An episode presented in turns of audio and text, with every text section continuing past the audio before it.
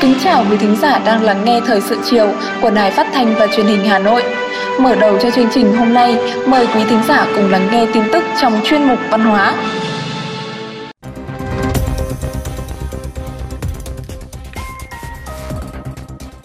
Đừng hỏi những câu hãm Câu hãm Tức là câu gì là câu thế này này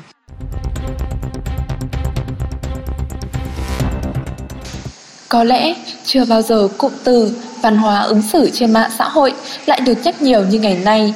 Điều đó cho ta thấy rằng tầm quan trọng của văn hóa ứng xử trong cuộc sống cũng như sự xuống cấp đáng báo động của nó đang đặt ra khiến không ít người trong chúng ta phải giật mình nhìn lại về văn hóa ứng xử của chính mình.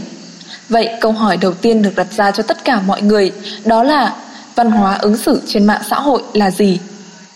Ở Việt Nam có nhiều mạng xã hội được người dân sử dụng trong đó nhiều nhất phải kể đến là Facebook, Zalo, Instagram với hàng triệu người truy cập ở những lứa tuổi khác nhau, song chiếm phần lớn là giới trẻ.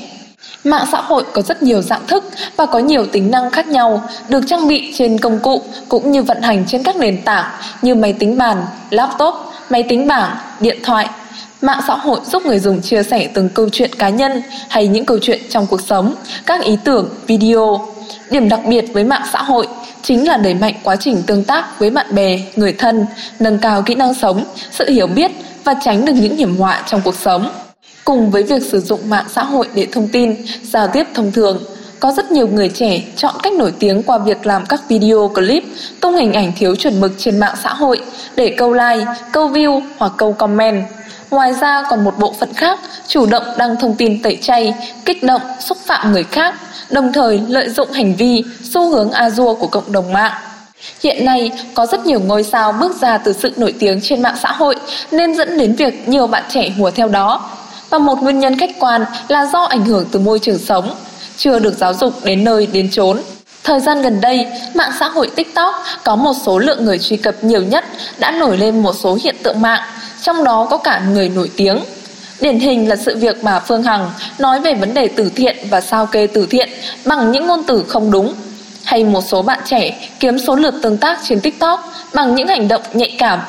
Đồng thời còn có những phát ngôn sai lệch về vấn đề đảng và nhà nước, xuyên tạc lịch sử dân tộc hay là những vấn đề về người hâm mộ bảo vệ idol quá mức đã phát ngôn rằng thả mất nước chứ không mất idol đã có ít nhiều sự việc giết người bằng lời nói, comment, hủy hoại sự nghiệp con người chỉ bằng những lời chỉ trích vô căn.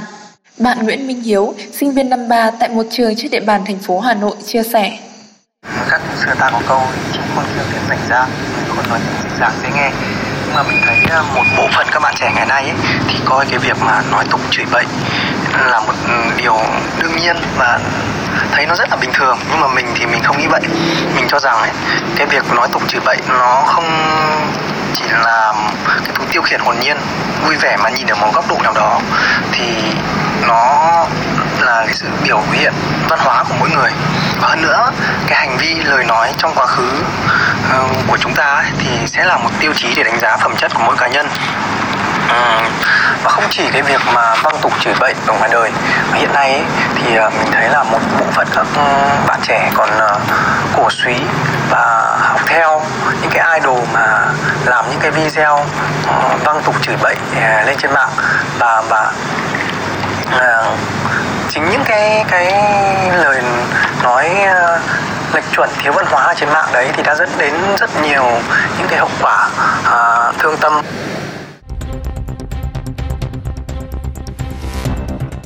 Với nếp sống nhanh, sống cấp, một số bạn trẻ tự cho rằng bản thân mình là cái rốn của vũ trụ, sinh ra thói tự kiêu, tự cao, tự đại. Chỉ cần bản thân mình mong muốn thì mọi người đều phải làm theo ý mình. Lối suy nghĩ này rất dễ dẫn đến cách ăn nói sất sược, hỗn láo khi cha mẹ không ủng hộ ý kiến. Ngoài xã hội thì sẵn sàng phản bác, thậm chí gây gổ, dùng đến bạo lực nếu như bị làm phật ý.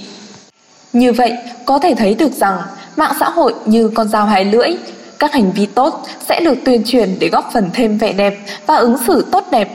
Nhưng nếu đi sai chuẩn mực đó sẽ khiến cho người dùng trở nên thiếu quy chuẩn, các vấn đề tệ nạn xã hội sẽ xảy ra, đặc biệt là với thời đại công nghệ 4.0 sẽ khiến cho các hành vi sai lệch đó ngày càng ăn sâu vào giới trẻ.